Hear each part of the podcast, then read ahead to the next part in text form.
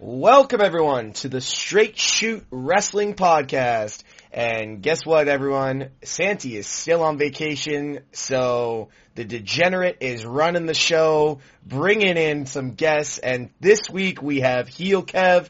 Kev, what is going on, my dude? How you doing?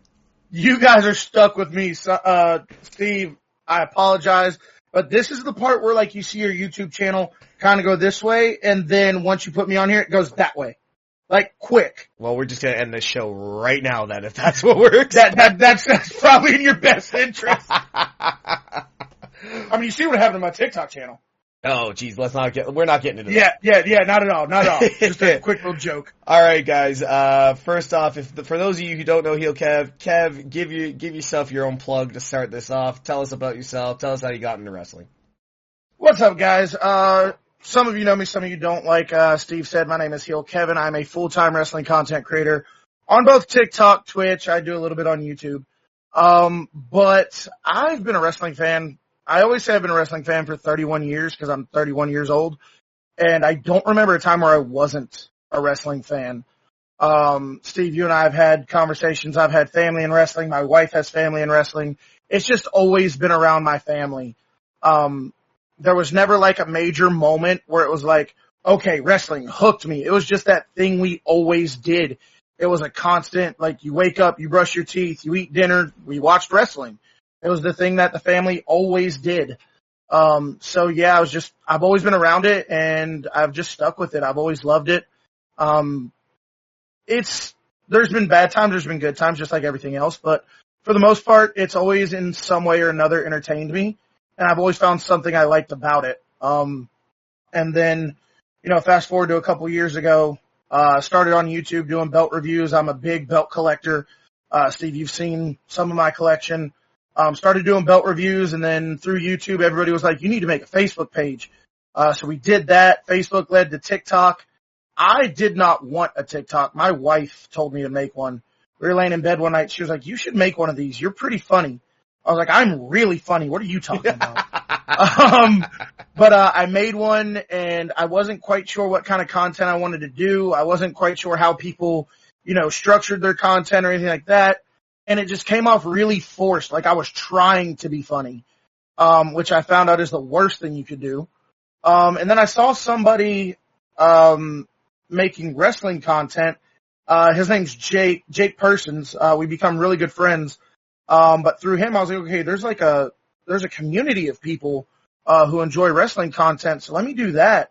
Let me show off some of the belts and talk wrestling. And you know, very very quickly, I started to hit that niche group of wrestling fans, um, and it just went from there. And then from TikTok came Twitch, and I started doing it just off and on. And now it's become my full time job. No, that's brilliant, man. I love to hear it. And you, you, you, me, and Santi kind of have a very similar path because uh, when Santi and I used to work together before we actually started our uh, our journey on social media when it comes to wrestling, uh, Santi used to always make fun of me that I had a TikTok. Like he always made fun of me, being like, "Dude, what are you doing? You're a grown ass adult." Blah it's blah the cool blah. thing to do to make fun of people for having TikToks. Exactly, and now him and I are sitting at like 330,000 subscribers. Fast forward a couple of years, and you know what? We can stick it to Santi, and I can't wait for him to see this part of the video. All right, so Kev, I I really appreciate you coming on the show uh, last minute. I did have uh, it was. Are you are you kidding me? I I I am on the straight street shoot podcast, and you're thanking me? No. Are you serious? Do you know who you guys are? You just said it yourself. You guys came out of nowhere, created this very organic, drama-free community. I, I'm thanking you, or get out of here with that thanking me bullshit. Well, either way, Stop I, being so humble. I have to be a humble host until we get right into this, where I start shooting and you shoot back. All right, so Kev, for this uh, for this show and for everyone else that's uh, listening across the globe. By the way, I just want to say a shout out to uh, a couple of countries that I have noticed that have been listening to the podcast on Spotify. I want to shout out Finland. I want to shout out New Zealand. I want to shout out Qatar. I want to shout out Lagos, Nigeria. What up, Nigeria? Y'all listening down in Nigeria or over in Nigeria. I'm loving this. Uh, we got Bolivia, we got Chile, we've got a huge, massive fall in the U.S. and Canada, obviously. The U.K., what up UK? But like, when I saw Lagos, Nigeria, I said to Santi, I was like, yo, we're moving. We're, we're, we're, we're making waves. We got warlords and wrestling fans. Let's go. It's always cool to see when you can when you can pull up those analytics and see just how far your reach is and like I always tell people I'm just a guy behind the camera and then when I'm on Twitch and you see people, oh I'm from the Netherlands or I'm from here, I'm from there, the UK, uh, shout out Unicorn Goth, uh, who watches all the way from the UK. Yep. Um, it's always cool to see how far your reach is. Yeah, it's It humbles you in a way. Absolutely, it's funny because when we were uh, when him and I were uh, streaming, I don't believe you were in this stream, but we were on the TikTok live for uh, uh, the last Saudi event.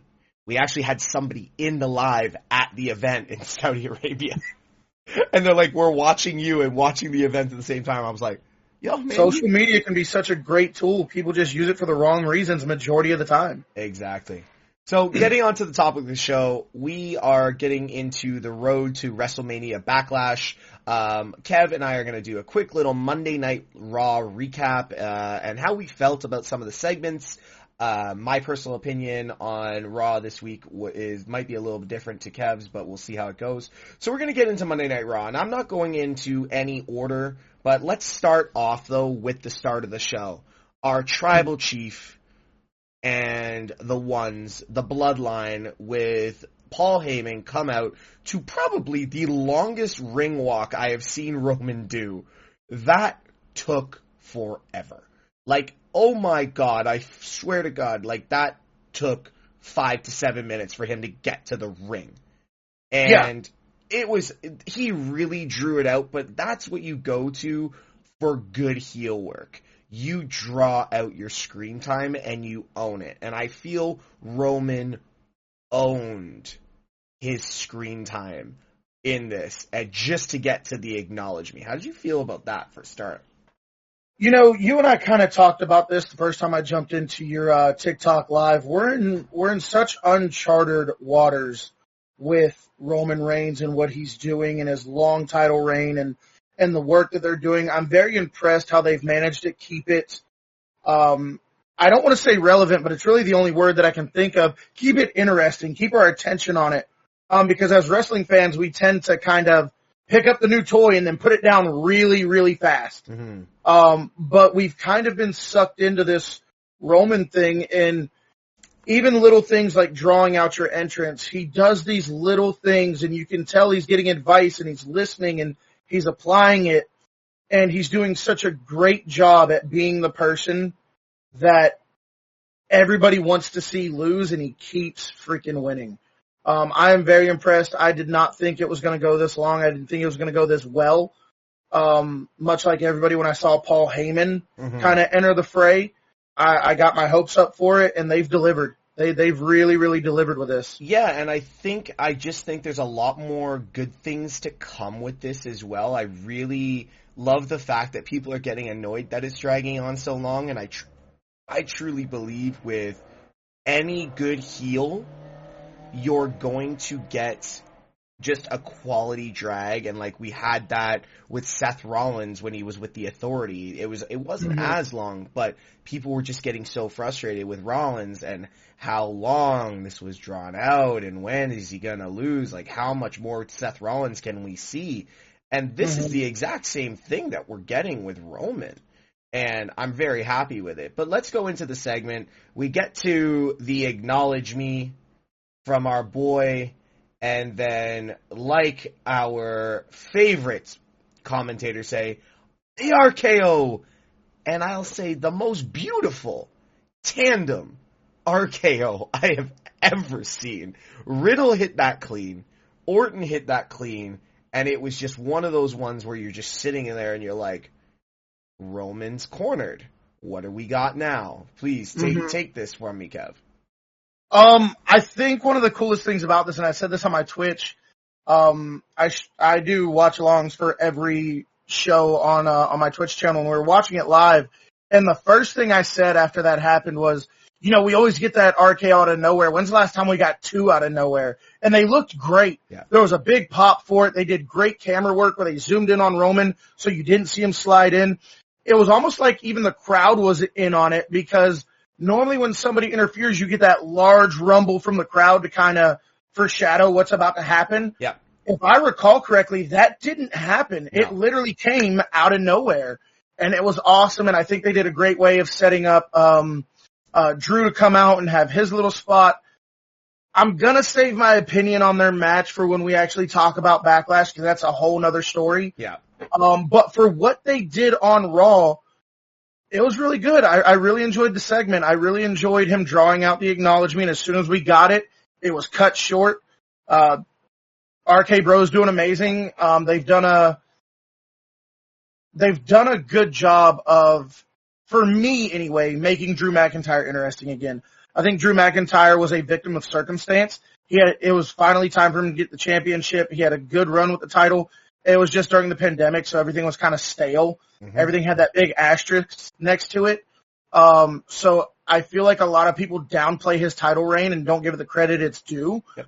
Um, so now that fans are back and they're bringing him back into the fold and stuff like that, I'm really excited about it. And, and I think they're doing really good to suck us into it. Yeah, and we'll get more into uh, Drew's title reign and everything going into the match at, at WrestleMania Backlash. I really want to touch on that heavily.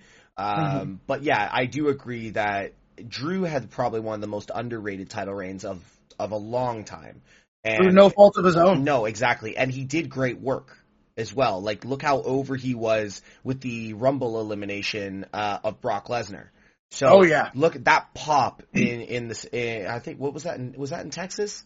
Was that was that? I think so, Was yeah. that Rumble in Texas? I think it was. Uh, correct I think it was if Houston, wasn't it? Yeah, correct me if I'm wrong in the comments. But anyways, Oh, they will. he he was so over. Anyways, let's move into uh, the next next spot of the uh, next segment, or not the next segment. Next thing I want to talk about: Alpha Academy and Kevin Owens versus Street Profits and Ezekiel. Or sorry, should I say Elias's younger brother Ezekiel?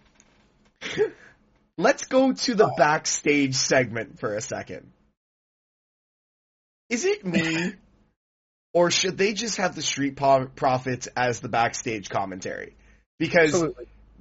every time they are on, they cut better promos behind the scenes than they do actually in the ring. Eh, Go ahead.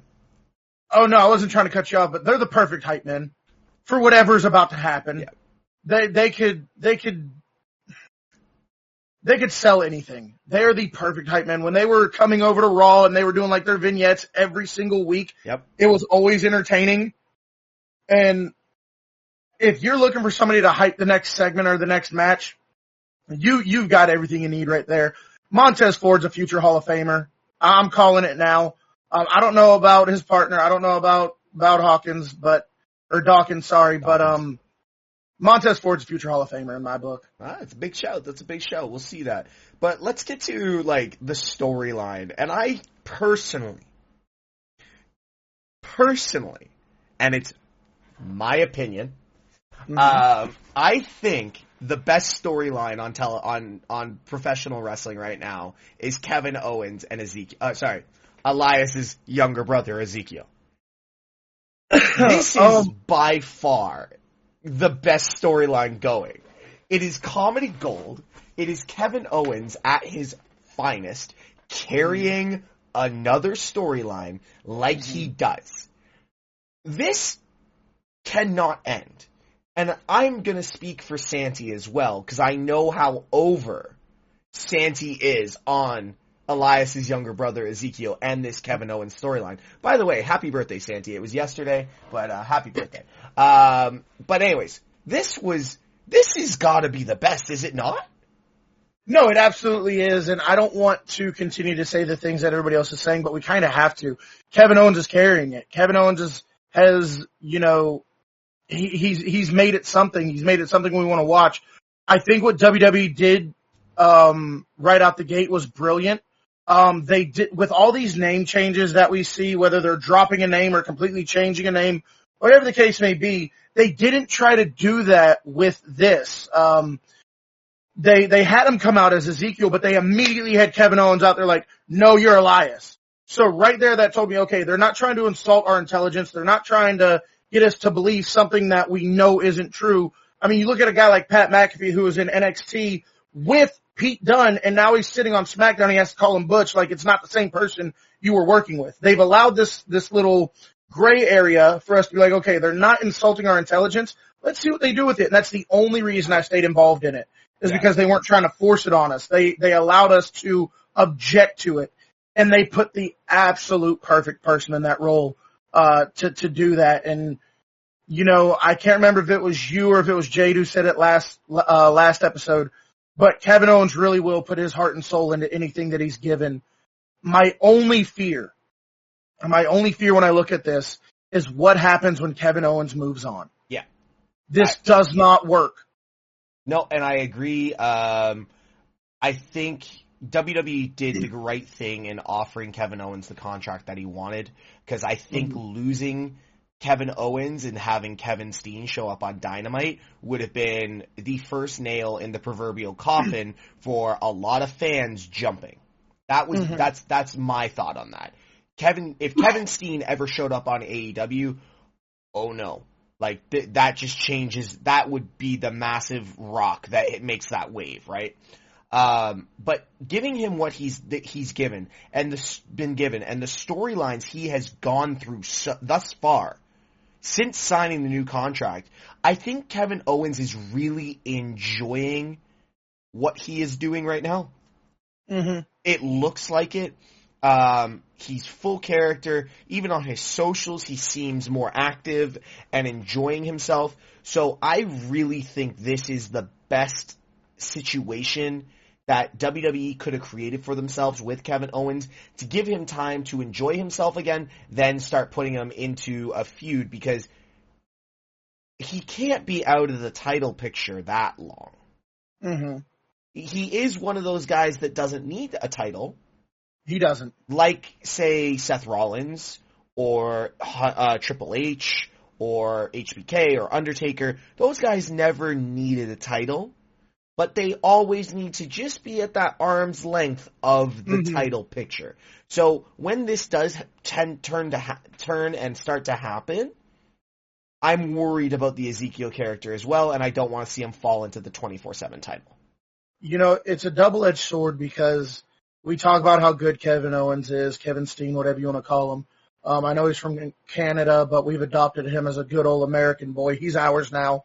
Um, but anyway, um, it really shows how good he is. Yeah. It really shows his versatility, his depth, his, his range as a character and what he can do.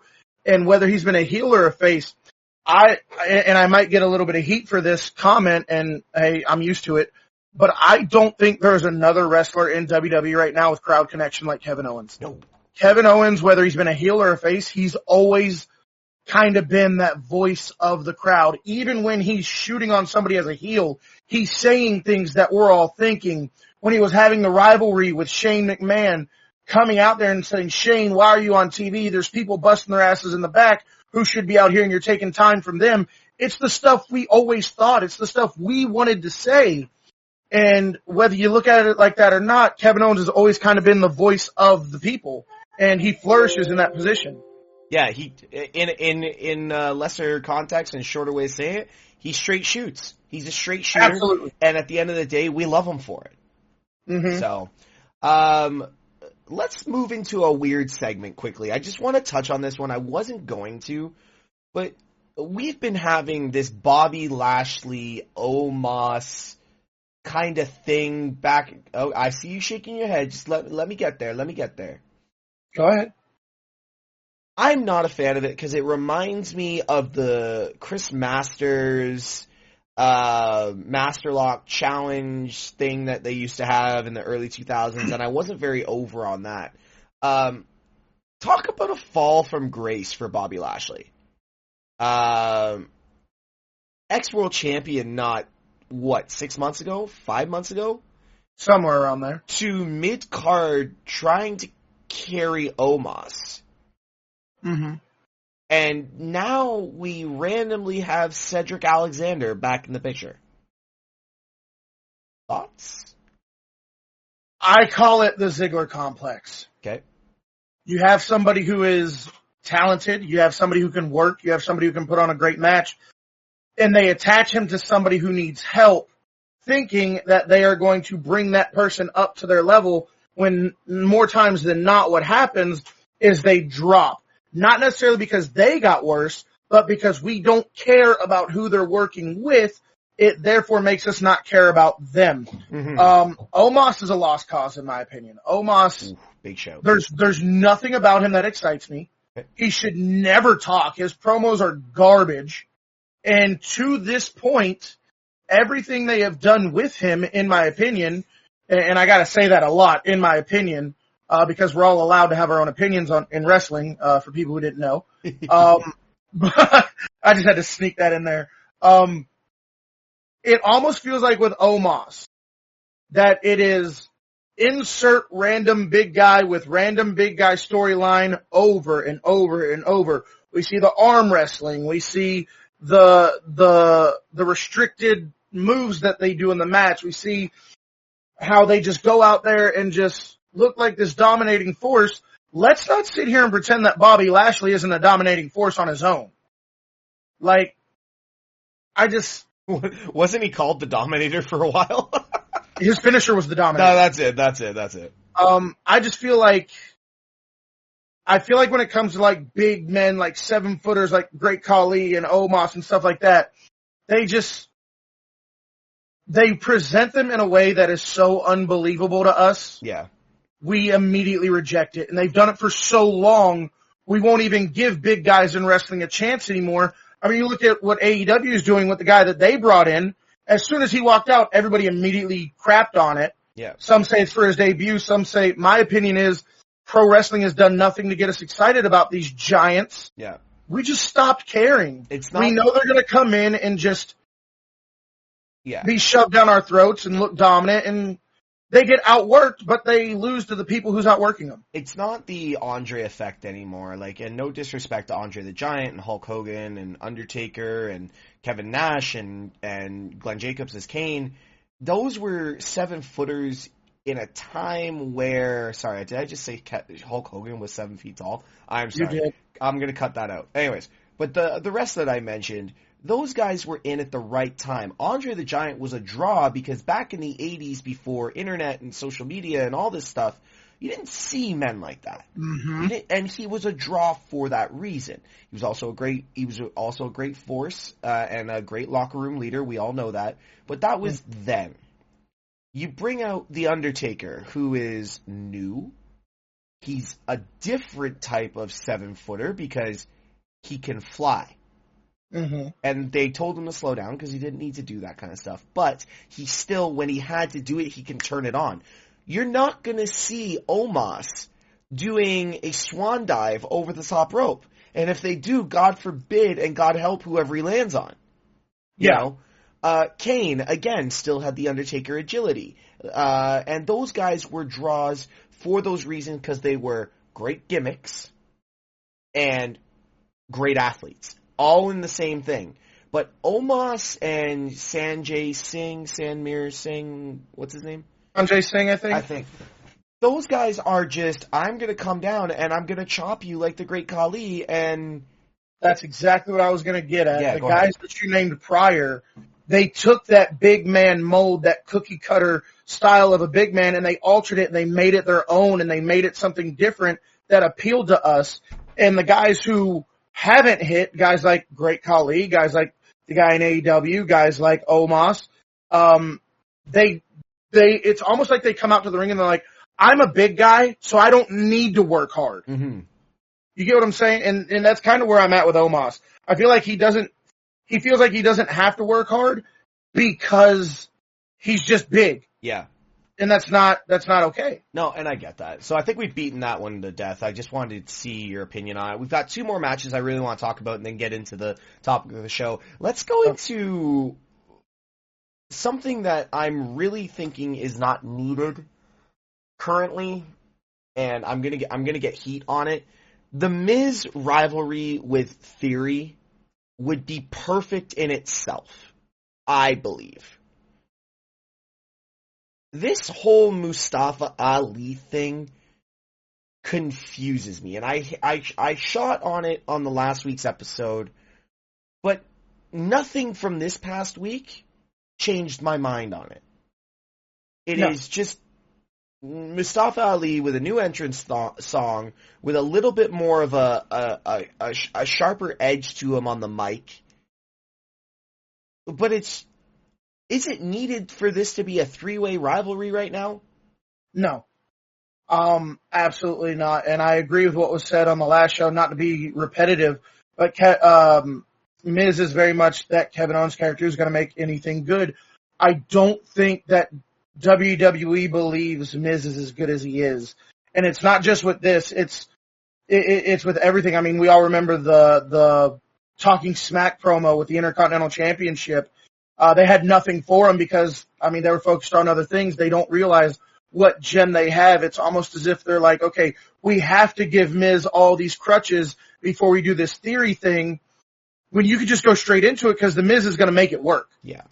The Miz is going to make it work regardless. And it might not be, it might not be a grand slam. It might not be a home run, but I promise you it's going to be at least a double. Yeah. It's going to be a base hit. I promise you. The Miz is going to do the best he can to make it work. And I just feel like from, for, from my eyes and in my opinion that WWE feels like they have to give Miz more crutches than he actually needs. The Miz doesn't need crutches. Let the man go. Yeah, and I, I I'm not a big I'm not a big fan on the Miz personally. I think his in ring work is terrible, but his everything else he does is fantastic. He is he is the best. He is one of the best heels of this generation. I'll just say that. One of Uh, the best talkers by far. Absolutely. Um, let's move into a quick small segment. Um, I really don't care what's going on in the 24-7 run, but there was a segment shortly after this. And it was Nikki ASH sitting in the back and Doudrop comes in with this almost venom malice look on her face. And she Mhm. looks at her, her Scottish counterpart and says, alright, are you done messing around with this garbage type thing? hmm that got me very excited because I loved Nikki's. Uh, ri- I love Nikki Cross. So good. Now that Karrion Cross is gone, and the only reason they switched her name is to give Karrion Cross his name on the roster. Mhm. Are we gonna go back to Doudrop and Nikki Cross going for the women's tag titles? And if so, is this something that we should be excited about? A finally a big dominant women's tag team that we can get excited about? I absolutely think so. Um, I hope it's a. I know there's a lot in pro wrestling that you don't acknowledge. I also don't acknowledge the Bella Twins.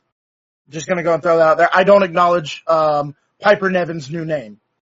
Um, I've never called her that name. I will never call her that name Mhm. because she is that big dominant worker, that fantastic worker. If you guys watched any of you know NXT UK, you know how good that woman really is, and you bring out you know, the, the old Nikki Cross, the sanity Nikki Cross. To this day, my favorite Nikki Cross moment is on SmackDown when Becky Lynch was talking about being the champion and out comes Nikki Cross. She gets right in her face and she says, I'll play with you, Becky. Let's go. Gold. Gold, bro. Yeah. Gold. I want that. I want a women's tag team that I can believe in. Not saying that they're not there now. Not saying that there's not women's tag teams that I haven't believed in, but I want a fresh one. I want something I can get excited about. And this little segment between Piper Nevins Yes. and uh and and Nikki Cross, um, it shined just enough light on the situation to let you know something's there. You don't know what it is. Yeah. It could be anything. It could be nothing. But we're excited to see what happens. Absolutely, it excites me. I'm. I, I think we're gonna have to touch on this in future episodes uh, with my future guests and obviously with Santi. But I think WWE has finally set set uh set a plateau here. Um, going in with the women's division again, we had a six uh six women tag match um between uh what was it Becky Lynch. Um, Becky Lynch, Rhea- Rhea Ripley, and Sonya versus Liv, Asuka, and uh, Bianca. Okay, thank you for that. I'm gonna skip to the end because Okay. really, first off, it wasn't the best match at all. It was three good heels versus two faces and the women's champion. That's all I'm gonna Mhm. say because I don't acknowledge Bianca as a face. Um, but anyways, is this a massive moment? Another massive moment for Liv Morgan getting this think- getting this pin.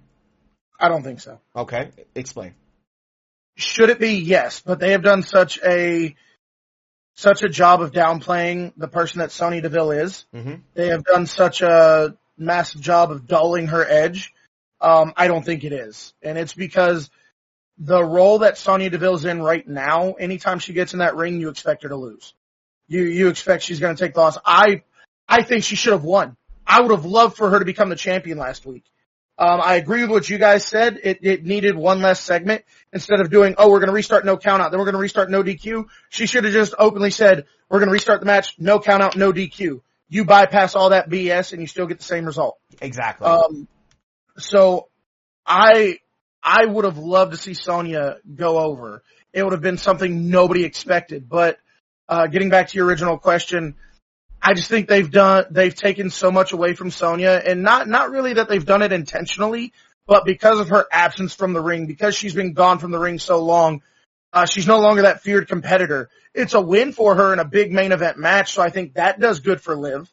I think winning the main of, getting the pin in the main event of Raw, uh, does good, but the fact that it was over Sonya Deville, I don't think it really adds to it. Yeah. I think the fact that she got the win in the main event, um, is all the, all the stake she had in that match and Sonya was just the one who took the pin. Yeah. Uh, for me, I think I think it's just another. They're slow playing this to potentially uh, SummerSlam, but then again, Bianca doesn't have a match at uh, Backlash yet. At least nothing that's on the card uh, that I'm seeing. I don't, you can correct me if I'm wrong, but at this point, Bianca doesn't have a match, so maybe we get a a late moment. You know, they're just gonna throw Liv Morgan in, or Sonya's gonna find a way to get herself into a match on the on the card. We, we will see. Anyways, the final part of Raw that I really want to get into is the one everybody wants to talk about.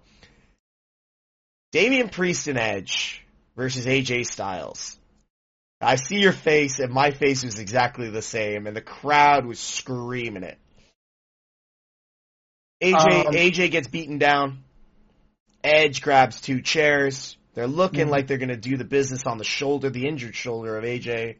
And all of a sudden, that beautiful music of Finn Balor's hits. And you could take it from here, but oh my days. Um, just to, uh, just to throw this in there, I think Edge is doing some of the best heel work of his career. Agreed? I think, I think this faction is redefining, um, who he is and allowing him to show a different side of him that we've seen, you know, with like the edge heads and stuff like that, but never this deep, methodical character, this puppet master, uh, cult leader-esque type person. Um, but with Finn coming out to make the save, let's go ahead and just get right into that. On the Bullet Club's birthday, you have two former leaders of the Bullet Club. They come out. I know everybody wants thinks I'm going to talk about Edge. Edge is tied for my all-time favorite wrestler. It's him and Dusty Rhodes.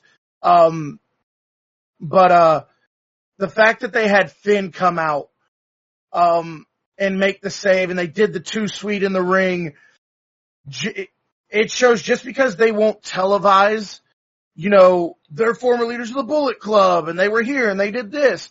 They still let them do enough to let the fans know that they acknowledge it. They Yeah. might they might not do it openly, but they do it just enough to be like, "Hey, they let them do that. We didn't think they'd ever do that on this program. That's Yeah. awesome." And it excited me. It really did. Yeah. Bullet Club's birthday, come on. I, I, I actually I actually marked out just a little bit, um, not as much as I have done recently with some other things, but I really, really am over on this. I really hope this became becomes something else. Um, Mhm. Judgment Day does definitely need a solid rivalry, even though uh, the only thing that we have on the card is AJ versus Edge, and uh, Damian's banned from ringside. I Mhm. still see something happening here with this newfound partnership of uh, AJ and Finn, and I'm looking forward to it. So, you know, we've wanted them to be put together for so long now. Going back to when AJ was with the Good Brothers and they'd have, you know, the, the, the glances in passing with, um, with Finn Balor and then we had the Adam Cole thing and, in NXT. They've always hinted at it. They've always, um, acknowledged that these guys, maybe they didn't come out and say it, but with these little random passings and skits, they've always kind of acknowledged that these guys are from another territory. They're from another, uh, place and we know they're here and we're, we know they work good together and stuff like that. I would love to see them finally pull the trigger on a pairing of these guys who know each other so well, phenomenal workers, could be a great team, a great rival for Judgment Day. I'm really excited and I hope we get it. Yeah. So, all right, man. So that's our. So we're gonna move into the next part of the show, Kev, um, and that's gonna be our lead into WrestleMania Backlash. And yes, okay, we do have SmackDown coming up on Friday, which we really have no idea what's going to happen. But I'm just going to go through the card, and this is in no particular order. Um, and we're just going to go over the matches and really get an idea and an opinion on where these rivalries can move and really what we think about what these matches are really going to be. Okay. So Yep. I, I'm going to move into um, a very poor, very poor build. I'm going to get heat on this, but I don't care. I'm going to go. Do we with- ever? No. I, I, I, why are we still doing Ronda versus Charlotte? Like, why is this happening? Why is Ronda Rousey still on WWE television? And why are we doing an I Quit match for the SmackDown's women title, women's title when we already know the submission specialist is Ronda Rousey? hmm in in hindsight, and I don't want to say real life, but it's the only thing coming to mind right now. Ronda would tear Charlotte apart. In a shoot. So, what are we going to get here? What are we achieving if Ronda wins, and what are we achieving if Charlotte retains? Nothing. We're getting disappointment either way. Um, I think the only reason Ronda's Ronda's getting cheered right now for two reasons, in my opinion. Is she a legit badass? Absolutely. Is she an amazing athlete? Absolutely. But then again, so is Bianca, and I don't like her either. Um, but I feel like the only reasons um, Ronda is getting the pop or getting the cheers that she is is one, she just came back. And two, it's because everybody can't stand Charlotte. It's the lesser of the two evils. Nobody's cheering for who they like better. They're cheering for who they hate the least out of these two. Um, there are so many other talented women. There are so many other options. And it's just like this narrow-minded tunnel vision on what they want it to be. And they're going to cater to Charlotte. They're going to cater to Ronda and they're going to go back and forth. And I'm with you, man. I don't know why we're getting it. Um, it happened at WrestleMania. Play the cards you're dealt. Charlotte won. Move on. Get somebody else in there. I want a fresher face in the title picture. I want somebody that we're not used to. I want new feuds. I want WWE has the best women's division out of any wrestling company right now. The only one that I think could rival them is Impact. They're doing good things with their women's division. Um, but WWE definitely has the, the cream of the crop for women's wrestlers. Um, and I just wish they would use some of these ladies.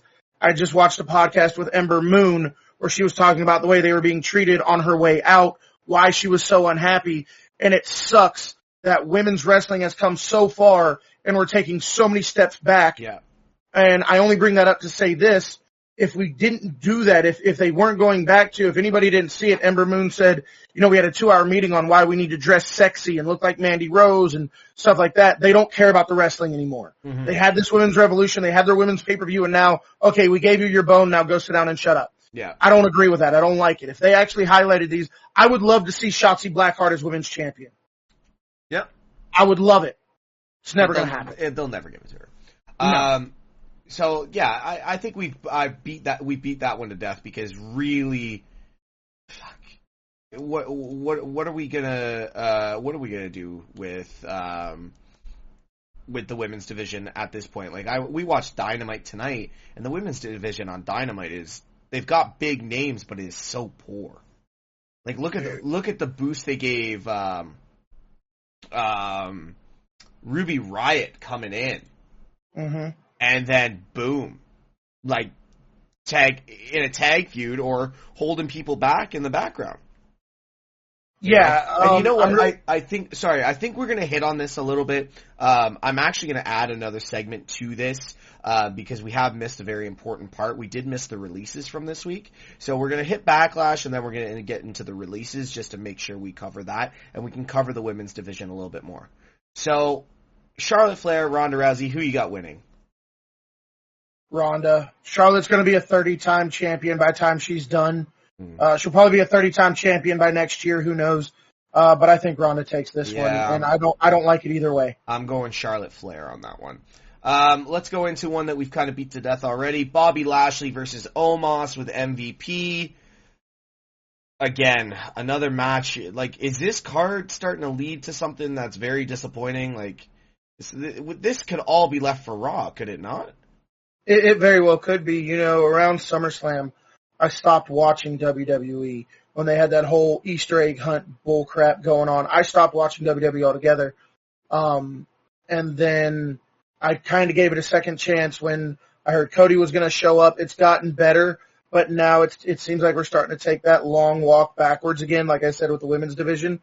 Um, I don't mean to be cocky, arrogant, or disrespectful to anybody, but as far as this match, who do I have? Omos or Bobby Lashley? I don't give a shit either way. Uh, I, I just don't care. just to take a pick, I am gonna say they're gonna swerve us and get and put Omos over on this. If I were to pick one, I'd say the same thing. Yeah. Um, Because my- Bobby won at Mania. Yeah, exactly. Um, my bathroom break match is what I call it, or go get your beer for halfway through the event.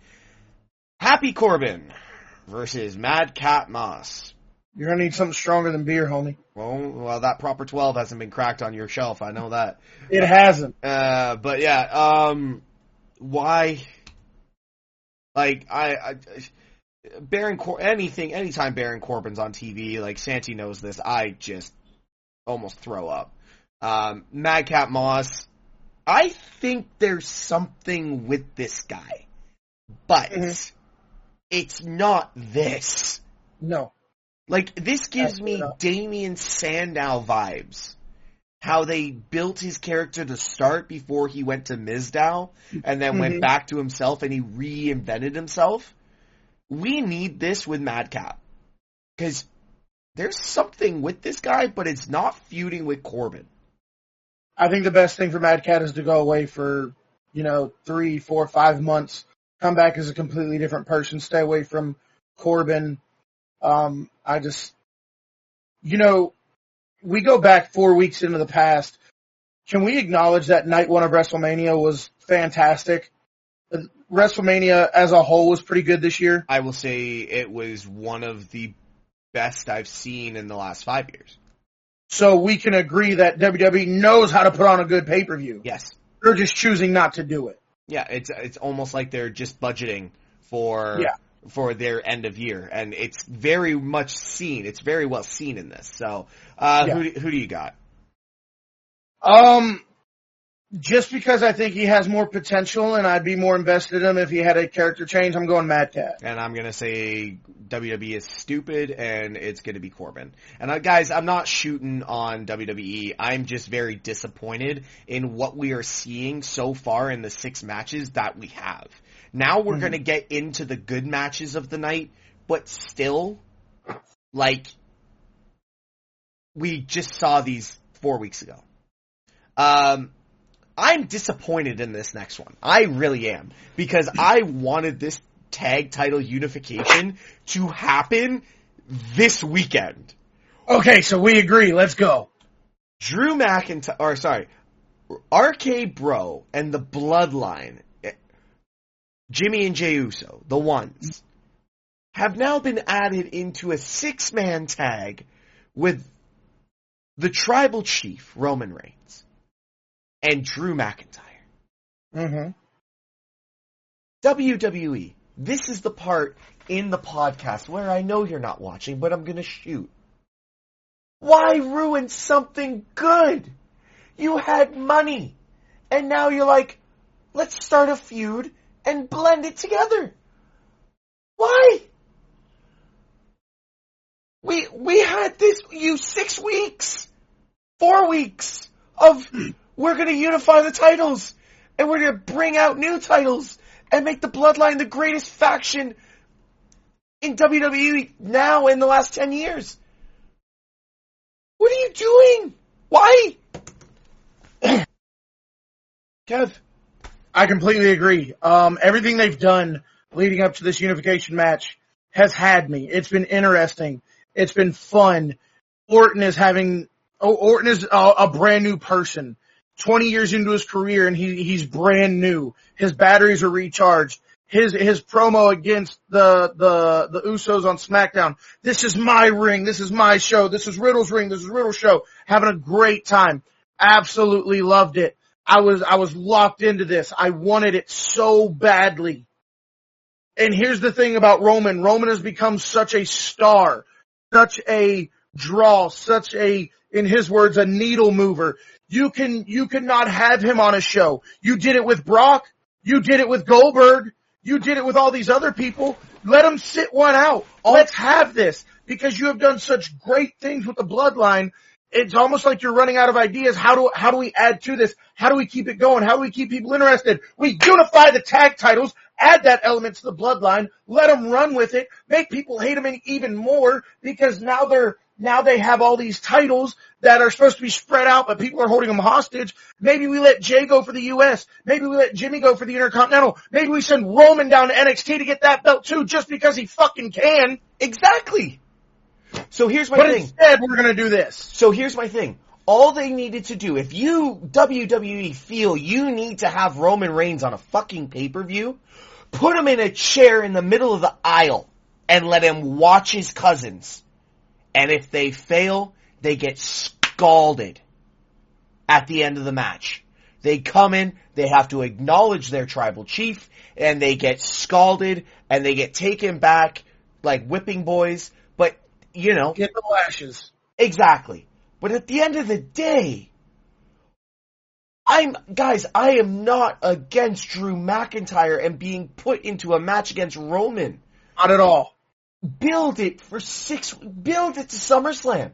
Build it to Hell in a Cell. Hell in a You- Cell. I just got back from Chicago.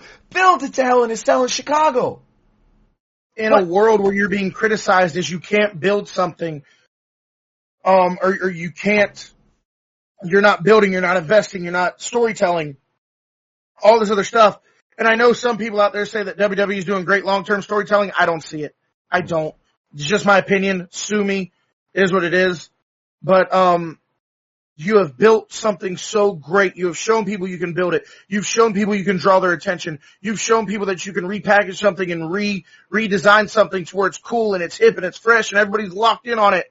And then you fucking changed it. You shot yourself in the fucking foot. Yeah. Because, and, and, and don't get me wrong, for the last 800 and some odd days, 900 days, everybody's talking about Roman. Everybody wants Roman. Everybody wants to see what Roman's gonna do. This is the one time in that title reign where no one gave a shit about Roman and we wanted to see the Usos and RK Bro. Yeah. We wanted to see the two most over tag teams you have right now just fucking lock horns and tear it up. Well, 100% Kev, I agree with you. I think this is the only one that we're going to agree on like 110 and 15 and 22 million percent.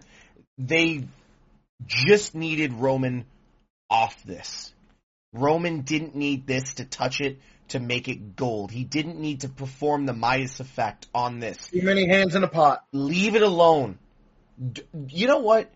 Make Drew work for it or something, even though he doesn't need to work for it. To if you want Drew on the on the on the pay per view, then put him in something else to gain to gain get to Roman. You know, set up that wall. Um, I'm just gonna ask for an opinion on this. Who do you got? Because the way it's set up, if they're not unifying the tag titles, my mindset, it's RK Bro and Drew. The bloodline is gonna have a bad day, and what they're gonna do, they're gonna lead this storyline into Hell in a Cell with Roman pissed off, wanting revenge for the loss at Backlash. There's something that's going to happen here. And I think Roman doesn't get pinned. It's going to be Jimmy or Jey that gets pinned by Drew.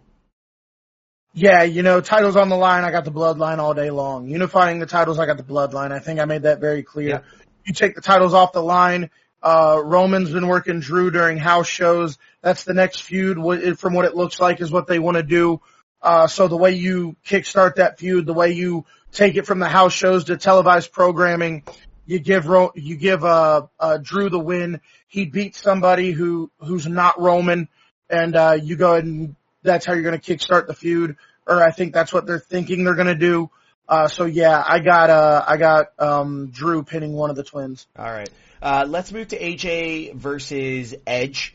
Um, take everything away. Take Judgment Day. Take the uh, the Bullet Club stuff away. This is a dream match. Yes. This is a this is one of those ones where you sit there in bed as a wrestling fan and you're like, what could I imagine that could potentially never happen? But we're gonna, th- then I would love to create it as one of my dream matches. Uh, I'm watching it right here. AJ Styles versus Edge. Oh my god. Like, can we acknowledge just how good this match has the potential to be? No I like your Priest. choice of words. The potential to be. potential to be because we've seen AJ Nakamura. That was horrendous. The double, the the double, the what was it? A, it timed out or a double double count out or whatever it was.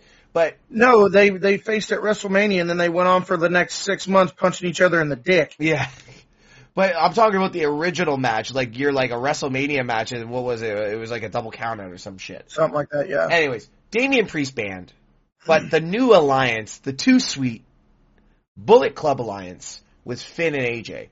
I'm gonna say we're still gonna get something. I think there's a run in from Finn uh, to stop Priest from coming in or something. Um, what do you got on them, this match? Let's make it quick uh, because we have a big match that we got to talk about at the end. Um, what what do you got on this? Um, so real quick, I agree. I think this would have been a dream match nine years ago, Mhm. um, when Edge was in his prime.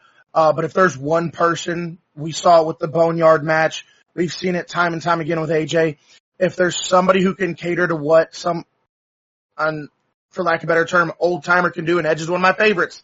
But for somebody who can't keep up with AJ, for AJ to adjust and make them look good, I think AJ is the best person to do it. Um, I think he's going to make Edge look like a million dollars. I think it's going to be a great match, or like you said, has the potential to be. One thing I want to say is I wish WWE wasn't so narrow-minded.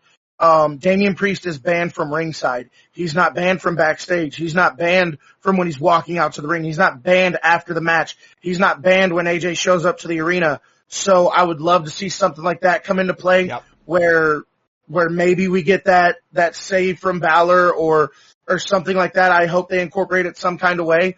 Uh, but I do think we're in for a treat with this match. Hey, I per- I personally uh, think that WWE does watch our podcast because Santi and I have been booking everything for the past six months and it's all come to fruition. Uh, i.e. MVP turning on Lashley with Omos called that like eight weeks ago. So just saying what you just said. Hey, WWE, if we, we, we want to start getting uh, gratuity on this, uh, who do you got on this match? I'm saying Edge. you know what? I'm going to take the easy way out. I'm going to say the fans win on this one, man. Okay. I think it's going to be so good. The fans are the real winners. But who's going to score the one, two, three? Judgment. I don't think Edge takes a loss. Judgment I don't think Edge takes hot. a loss. Yeah, Judgment Yeah, I don't think Edge hot. takes a loss. All right, final match of the night, and I'm going to believe this is the main event. It cannot be with how much money they're putting in Cody Rhodes right now. We have Seth freaking Rollins versus the American Nightmare, hmm Cody Rhodes. I'm to let you lead this one, Kev. Look, I'm a big Rhodes fan. I'm, I'm, I, I love in Cody's song where it says there's more than one, uh, wrestling has more than one royal family. I've always been a Rhodes guy. That NWA title, for all of you watching the show, says that's not what the NWA title looks like. That is my tribute to Dusty Rhodes. Yellow lacing with yellow polka dots. That's my Dusty belt. Love I love the Rhodes. Love them. I think what, I, I think Cody and Rollins fucking killed it at Mania. Loved every second of it. Um, I love what they're doing back and forth. I, I really do. This match, you take the worker that Seth Rollins is, you take the worker that Cody is. I know I'm going to get heat because I'm a Cody fan. I don't care. I don't care. Um, but I love Cody Rhodes. I really enjoy Seth Rollins. As an Edge fan, I never thought there would be a time where I get Edge versus AJ and I say that's not the match I'm looking forward to the most. But I, that's, that's the case here. I'm looking forward to Cody versus, uh, Rollins. If this was nine years ago, I would be looking forward to Edge and AJ more, but it's not. I can't suspend the idea that Edge has lost a step. He's doing a great job hiding it. Yeah. He is catering to what he can do. Um, and he's playing his game. I get that. But let's be honest here. He has lost a step. Cody and Ed, uh, Cody and Seth are in their prime and I think they're going to deliver a much better match. Really excited for this match. This is the shining light of this pay-per-view with the exception of Judgment Day and I'm really looking forward to seeing it. Um, I got Cody going over. I, uh, uh, um, here's the thing. I, I, I'm calling this the battle of the entrance music. Because these two have by far the two best entrance entrances or entrance theme songs are really good on professional wrestling right now. And I said professional wrestling. I'm I'm putting Judas below these guys. All right, and overrated. Hey, hey, Judas with the fans is not overrated. When the fans can get involved, Judas is not overrated. Judas as a song is overrated, but Judas with the fans is not. You can't say that because any fan involvement. Look at when Cody comes out and the whoa hits and he goes. It's just like Finn Balor coming out to uh, to, to to his music and he throws the arms up. Any mm-hmm. t- type of fan involvement, I love. Yeah. Anyways, this match, I will take this match on a WrestleMania. I will take this match in a Hell in a Cell. I will take this match in NXT. I will take this match in a backyard wrestling with five people. I will take this match in a military legion with a bunch of 85 year old men that served for our countries. Because this match is a technical wrestling clinic. Mm-hmm. Two of the best to do it. And I am not over, I am not as over on Cody as everyone else is, uh, i.e. Santi. He added them to the New Day. Uh, he added him to the New Day the other day. Um, oh my god. But what I am saying is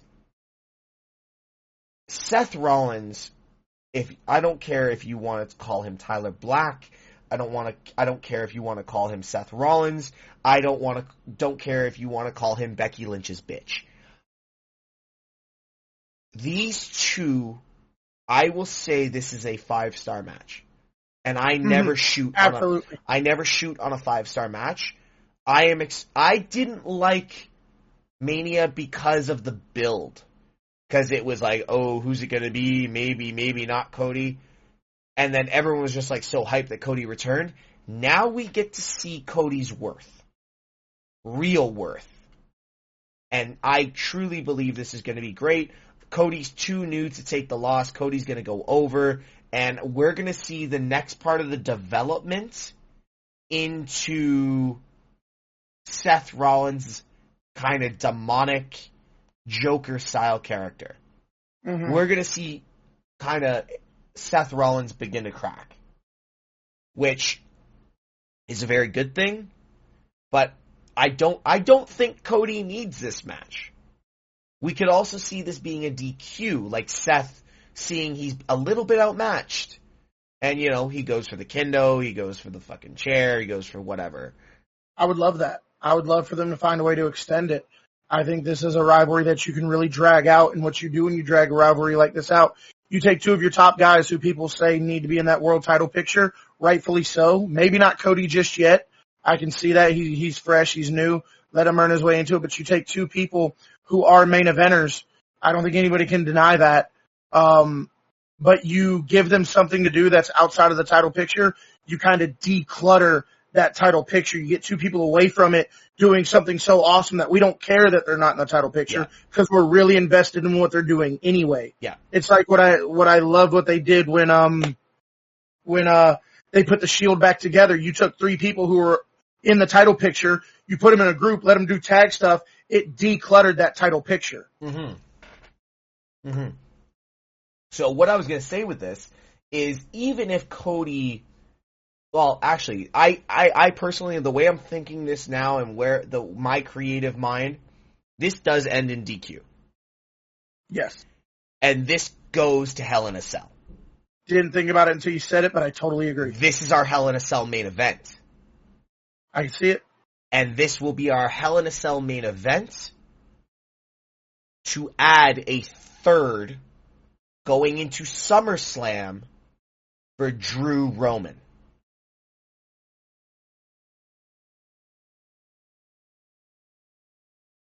That's a bold prediction. WWE, I will take my check and you can just e-transfer me because I have I've, I've just booked it. Hell in a Cell, Cody. Here's the thing. What's the what's one of your favorite things about Dusty Rhodes in a violent match? Love seeing that color through that white hair, right? hmm Rollins, Cody, Hell in a Cell. Rollins cracks because of a DQ. It's a vicious match where you see color and it goes to a main event. DQ. You know. It's funny that you say how it leads to SummerSlam because I've always said when Roman does eventually lose a title, it has to be in a triple threat where he doesn't take the pin. Yeah. To keep the other title just as strong. exactly. So It's if, the only way to get one off of him and not weaken the other one or weaken Roman. Whatever title's on the line, he loses it in a triple threat fatal four way where he doesn't take the pin. yeah, exactly. So hey, we'll see what happens, right? All right, Kev. The waiting game. Exactly. All right, Kev. I want you to uh, quickly plug your social medias. Uh, I think this was a phenomenal uh, episode of Straight Shoot, guys. For those of you who heard me say we were going to do a recap on the recent WWE releases, I'm actually going to use that as an extension, and we are going to post a second video today or later on this week with the current WWE releases and our opinions on them. I am going to have Kev on for that. So pay attention to that. We are going to put the podcast up probably tomorrow. Kev, plug yourself. Let's go. So once again, my name is Heel Kevin. You can find me on all forms of social media as Heel Kevin one, except TikTok. I am now Heel Kevin two on TikTok. I post daily wrestling content over on my Twitch channel. If you guys are wrestling fans, which you clearly are because you're watching uh, this podcast, um, but if you're wrestling fans and you want to hang out with some other cool wrestling fans, I'm live on Twitch at twitch.tv slash Kevin every single weeknight at 725 p.m. Eastern time.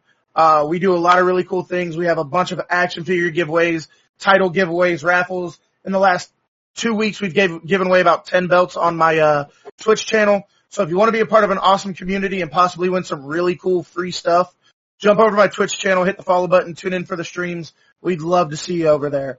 Um, aside from that, I just want to take another chance to seriously, man, thank you. I saw you guys come onto TikTok. That's where I found you guys at. You guys came out of nowhere. You guys have been doing such great work. And it was almost like I would really love to meet these guys one day and talk to these guys one day. And you and I have become really good friends since we started talking. And to be here on this show that I absolutely adore on TikTok is, is awesome for me. So thank you for having me. No, absolutely, dude. And the feeling uh, from myself, and I know Santi is absolutely mutual. Uh, the content that you put through, uh, it was a shame with what happened, but I can't wait to see the growth on the next one. Um, guys, don't forget, uh, uh, Kev's uh, information will be below in the in the information of this video. Don't forget, my name is Mr. Teshk, and just follow me on the Straight Shoot Wrestling Podcast on TikTok. Obviously, here on YouTube, we are now now on Spotify. We are on Google Music. We are on all bunch of different platforms for uh, listening while you're driving. Um, for my personal ones, I am twitch.tv slash Mr. Teshk. I will not be streaming for the next month because I am having horrendous issues with my OBS, but I will be back at the start of June, right before Hell in a Cell. Guys, thank you so much for joining us on the second week with Santi being on holiday with my guests, Heel Kev, and like always, too sweet. Take care. Have a good one. See you guys.